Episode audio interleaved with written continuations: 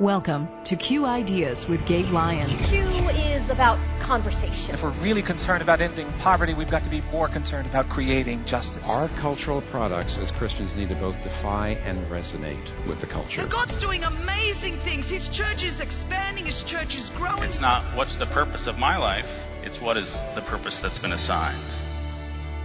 Stay curious. Think well. Advance good. This is Q.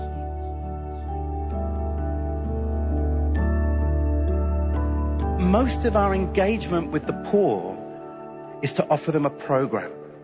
The poor are clients that come and receive counseling or food, and then we send them away. But I wonder, how many hours a week was Jesus doing justice and mission? For Jesus, doing justice was not a set of activities, it was an ontology. It was a way of being all the time. Thanks again for listening to Q Ideas with Gabe Lyons. I'm Paul Perot with Faith Radio. You know, last week we thought about the question of our individual callings as Christians and some of the issues around that.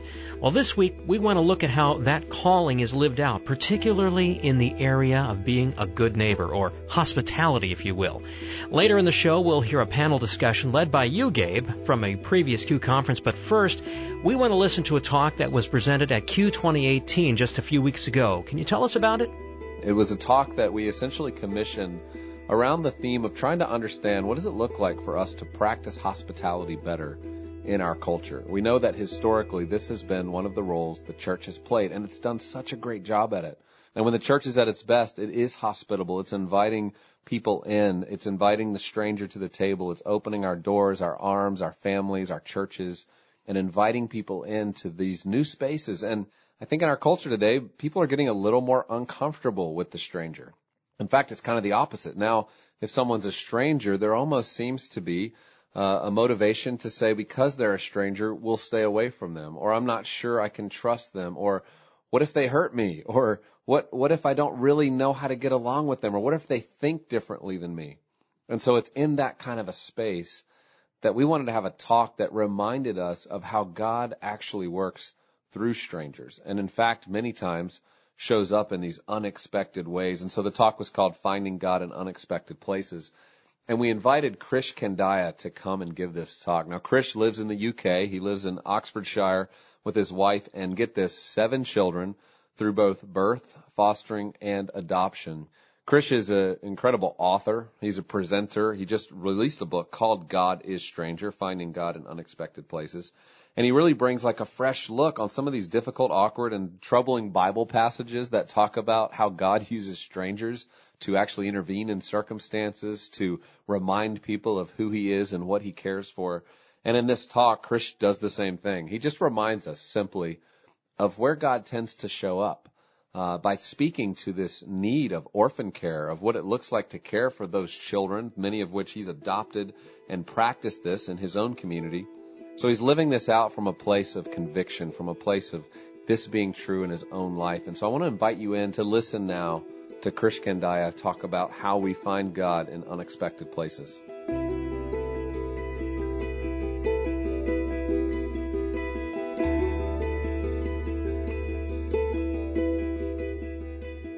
It's 4:45 p.m. on a Friday afternoon and the phone rings. It's social services. The office is closing in 15 minutes time and they are desperate. Krish, we know you've already got a foster placement with you, but could you possibly take another one? Okay. Tell me a little bit more about this child. Well, we can't tell you much. All we can tell you is he's a biter. That is not what you want to hear biter. What does he bite? Does he bite stuff? I can cope with him biting stuff. We've got a cat. We've got all sorts of mess all over our furniture. I can cope with him biting stuff. But if he bites people, we're in a different frame, aren't we? I've got six other people that live in my house. Is it safe for me to bring this child into my home? And that's when the theological battle begins to kick off. Biter. That is an inadequate description of a human person, isn't it? You and I, we're more than the worst thing that we've ever done. Or the worst thing that's ever been done to us. Biter. That doesn't reflect the fact that this child is made in the image of God. And how I treat this child is a reflection of the way that I'm supposed to love the Lord my God with all my heart, soul, and mind. And so in he came. We welcomed him into our home. He was three years old. His family were from Nigeria. He had had eight different homes already in his life. He could barely speak. Is it any wonder why he might bite just to let the world know that he's here and that he matters? When he lived with us, he bit a lot of stuff, mostly sausages and pizza. but he turned our world upside down in all the best ways. This little boy challenged my definition of worship and my understanding of mission. The key verse that helps me understand what kind of worship God actually wants is James chapter 1 verse 27. Maybe you know it.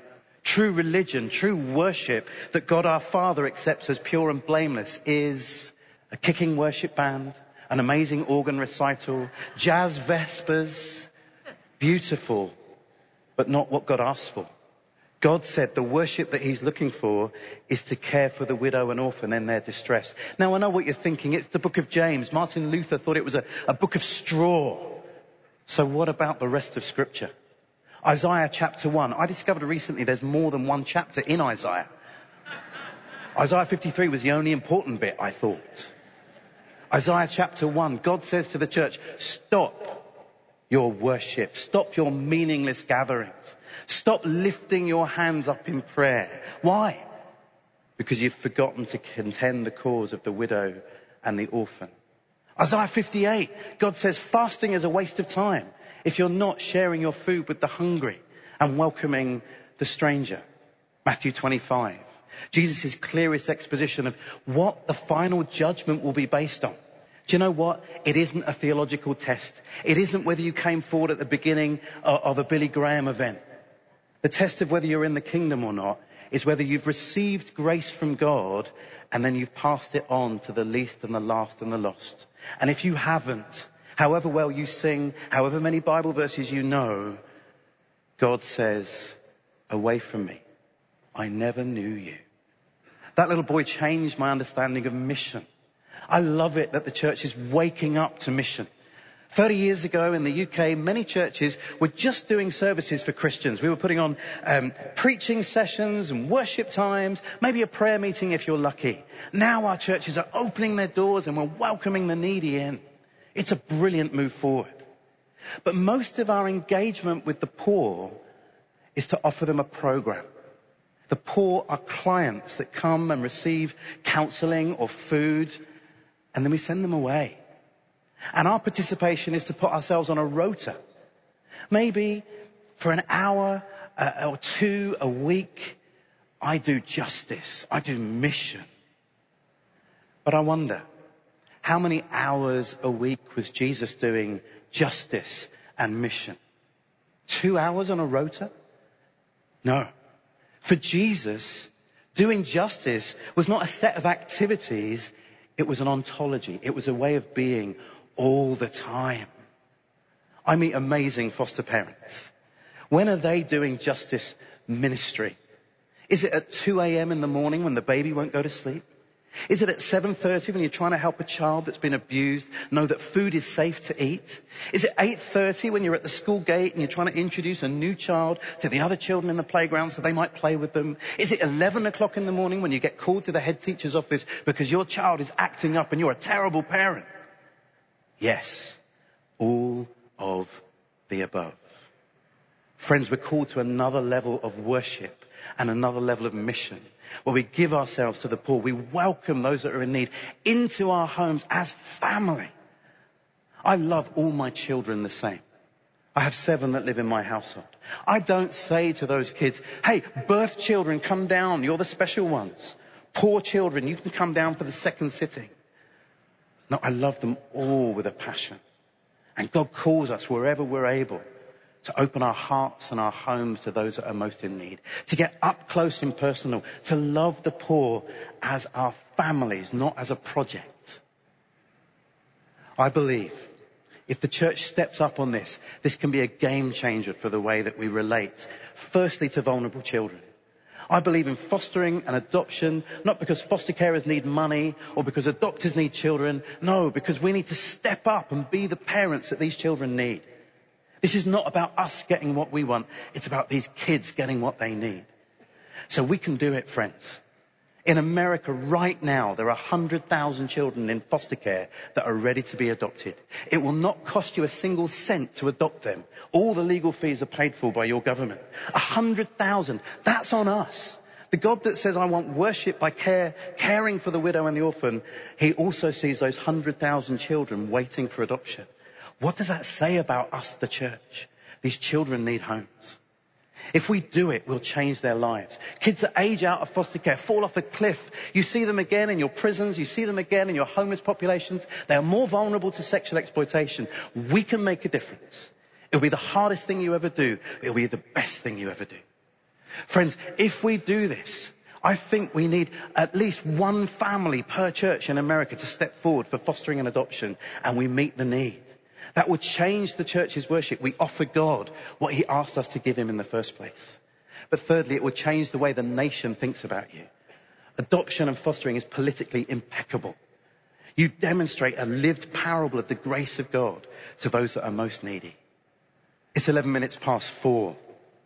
I've left my phone on a train and a nice person has handed it in at the next station. So this three-year-old boy called the biter, he's never been on a train before. And so he comes with me and he does it all wrong. He's standing on the seat. He's got his nose pressed against the window. He's shouting everything he can see. Bus, tree, car, sheep, faster, faster, faster. All the commuters are kind of laughing at him, but they're loving this moment. And I'm having a God moment. I didn't meet God that day in church or in Jerusalem. I met him on a train carriage as I saw this little boy that the world had dismissed as a biter, full of joy and energy and grace. And I want to sing, but I'm British, so I don't. But I remember Zephaniah 3, 16 and 17. God rejoices over us with singing. And I want to take delight in this little boy because I know his story. And by the grace of God, I've had the opportunity to play just a small part. Friends, let's step up and give every child that needs it the home that they need. Friends, together we can do it. Thank you.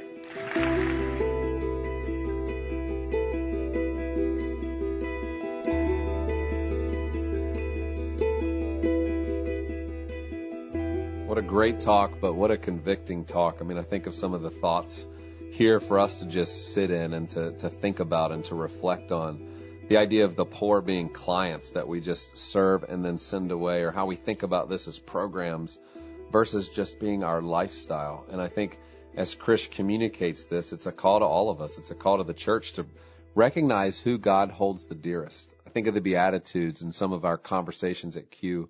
This year we focused on the Beatitudes and kind of the upside down world and the way that Jesus sees it and the way he calls us to realize that he kind of shows up in the places with those who are underserved, with those who are the meek, with those who maybe it doesn't appear has anything to offer, and yet they truly understand the kingdom of God better than the rich man. And so let's all just be encouraged this week to open our eyes a little bit more, to consider what does it look like for us to care for those who have needs and not to think of it as a project, not to think of it as just a mission.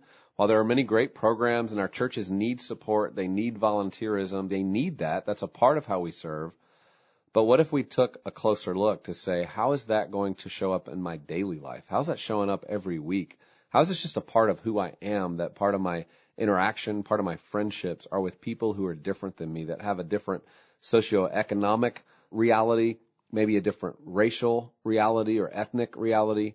But in general, how do I be a kind of person that can show up in those kinds of spaces where the strangers are those who start to become my friends and start to teach me a lot more about who I am in the eyes of Christ and not just who I think they are in my own eyes. On that note, let's transition to a panel discussion that you, Gabe, led in 2017 with Eugene Cho, Julie Mavis, and Precious Jones about how each was compelled to live out hospitality in their individual contexts. We'll be listening to just a portion of this panel discussion, edited to fit our time today. Let's listen as, Gabe, you start this conversation with Eugene Cho. You're a first generation immigrant. And I know this means a lot to you because you've grown up having to understand in American life what does this look like to be somebody who's the other, who's not just the common person that most people in America have come to appreciate, but at the age of six, you moved to this country and you've experienced it. Will you tell us a little bit about your story? Yeah. You know, in our culture today, uh, there's a lot of dialogue around fear. And part of my story is really about empathy. And empathy is not possible when we can't place ourselves, even for a glimpse, in someone else's shoes. It's hard to love our neighbors if we don't know our neighbors. It's hard to know our neighbors if we don't place ourselves a little bit in their shoes. So as you said, I was born in Seoul, South Korea, immigrated to the United States when I was six years old. Parents did not tell me that we were going to leave the country. So step foot into San Francisco. Three days later, I'm a student in the first grade class at Sherman Elementary School. And that experience was traumatic. It was incredibly challenging. And a little twist in our story is I also learned later in my life that my parents were also, before the term IDPs became a little bit more normalized in our conversation of refugees, they were IDPs. They were born in what is now called North Korea had to flee because of the rise of communism and grew up in extreme poverty and harsh situations. And I share all of this simply to say that uh, immigration, being the other, uh, being bullied or challenged or having lots of stereotypes about me, it's really shaped, it's been the most dominant filter in which I see the world. And so as I look at all the conversations going on today about refugees and about immigrants and immigration, I'm trying to call people to a deeper sense of empathy.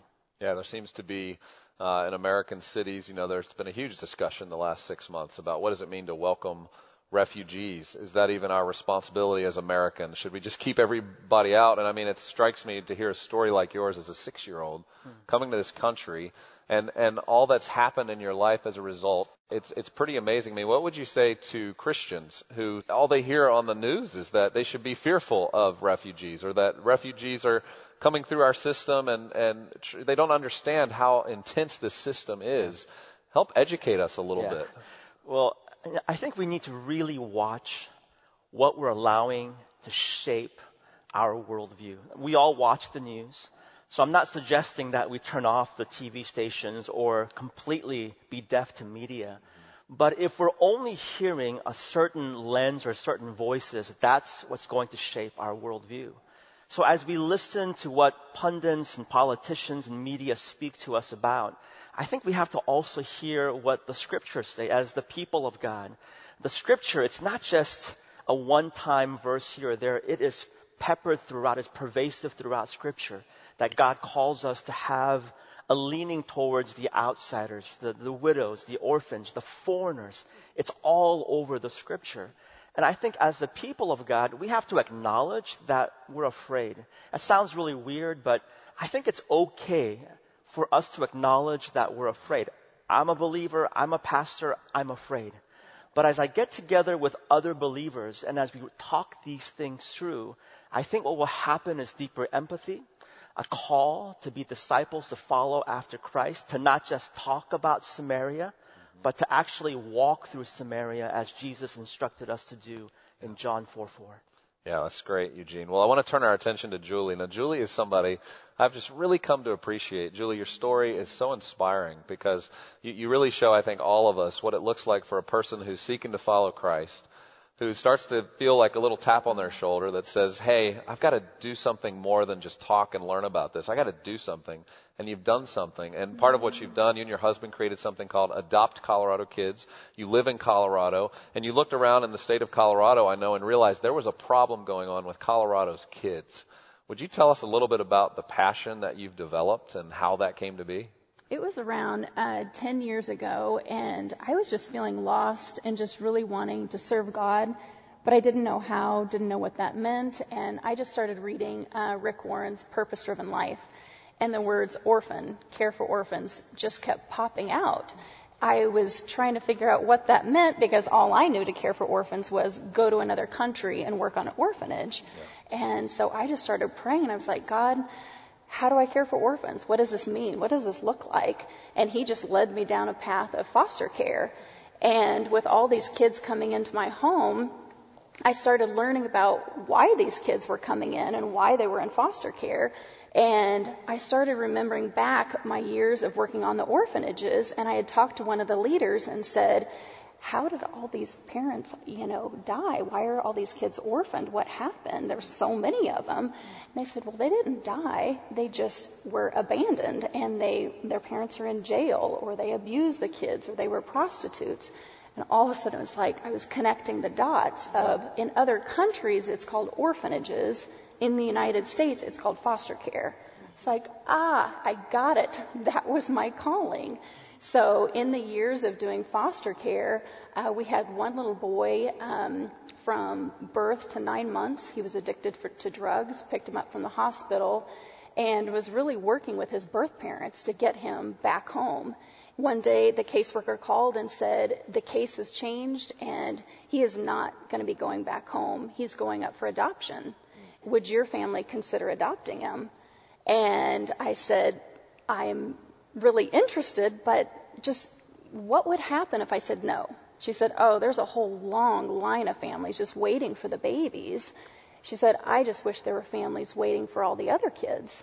She said, In Colorado, there's over 800 kids available for adoption. Nobody even knows about those kids.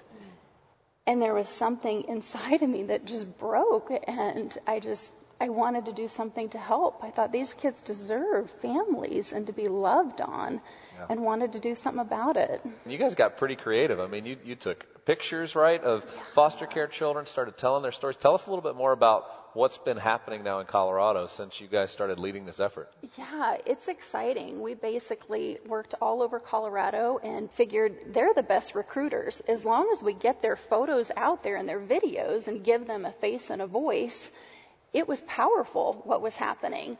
And the second thing was getting these faces and voices into churches. By far and wide, the churches are where the families were. They just opened their doors and took in these kids. And it was amazing when you combine the visual arts with the churches standing back and letting God move. It was just powerful to watch. Yeah, that's so, amazing. It's been fun talking to you to just understand how much the state governments they do care about seeing this done, but when you try to recruit families, you're finding that it's the church is the place where the, the kind of theology that we talk about, this real this idea of loving neighbor, starts to come to, to reality. Precious Jones is with us, and in Cincinnati, Ohio, where you're at, you're currently the Youth and Mentor Development Director at City Gospel Mission, and you are investing in the lives of people who really need it. Will you tell us a little bit more about mentoring? Like, why is this so important? Sure. So, as Christians, I think if we want to be good neighbors, mm-hmm. we have to engage in mentoring because the need is critical, especially in our under-resourced communities. So, if we look at over the past 50 years, we've seen an increase in the number of fatherless homes in our community. And this is directly correlated to some poor outcomes for our youth. I mean, outcomes that, look, that look like 71% of all high school dropouts are from fatherless homes. 85% of all youth in prison from fatherless homes. And lastly, 63% of our youth suicides are from fatherless homes. Wow. So at a national level, this represents an estimated 24.7 million kids that are growing up in homes without a biological father present. This is not just at the national level. Internationally, we see the same trends in places as, such as Australia, New Zealand, and South Africa. And so these numbers are staggering, but really, for me, I remain pretty encouraged because I know that the church has an opportunity to use the platform of mentoring to model what it looks like to be a good neighbor. And the reason I know that is because that's my story. You know, I grew up in a home without my father. I grew up in a neighborhood that was riddled with crime. And although my mom was pretty hardworking, the odds were pretty stacked against her as well. She became a mother at the age of 16. And so as a young person, I always kind of felt unintentionally passed over. Um, and, and that was until mentoring took place. So after being mentored, I went from being a kid that had low self-esteem, who didn't think I would even go to college, to being one that went to college, became an engineer, and now advocates in my community for at-risk youth. All because one Christian took the time to be present in our community and play basketball with us. So when I think about mentoring and its potential for our communities, I really see that it has a potential to connect neighbor to neighbor.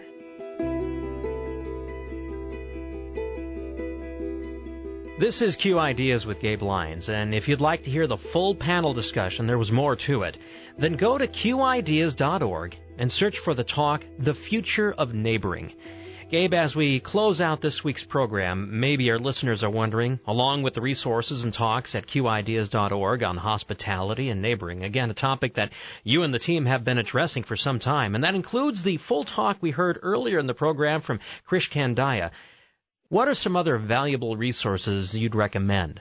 Consider picking up Krish's book, God is Stranger. It's a great book. You know, Andy Crouch wrote the foreword to this book, and if those of you who've been around Q for a while, you know Andy Crouch is kind of a mainstay at Q, always challenging us. And, and when I read his foreword and knew that him and Krish have been friends for a really long time and started to understand the relationship there and the respect there, I knew this was the kind of book that I'd want people at Q to be aware of and to be thinking about and to consider and to read. So pick up the book God is Stranger, Finding God in Unexpected Places. Google Krish on YouTube. Listen to some of his talks. Just a fascinating, fascinating leader that's doing some amazing work in the UK and someone I know all of us can learn from.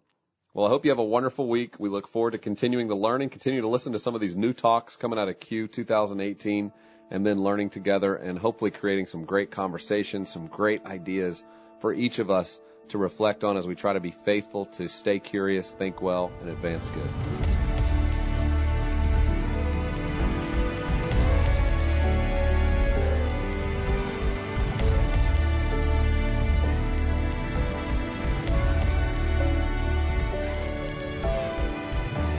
This show is made possible in partnership with Faith Radio and Northwestern Media.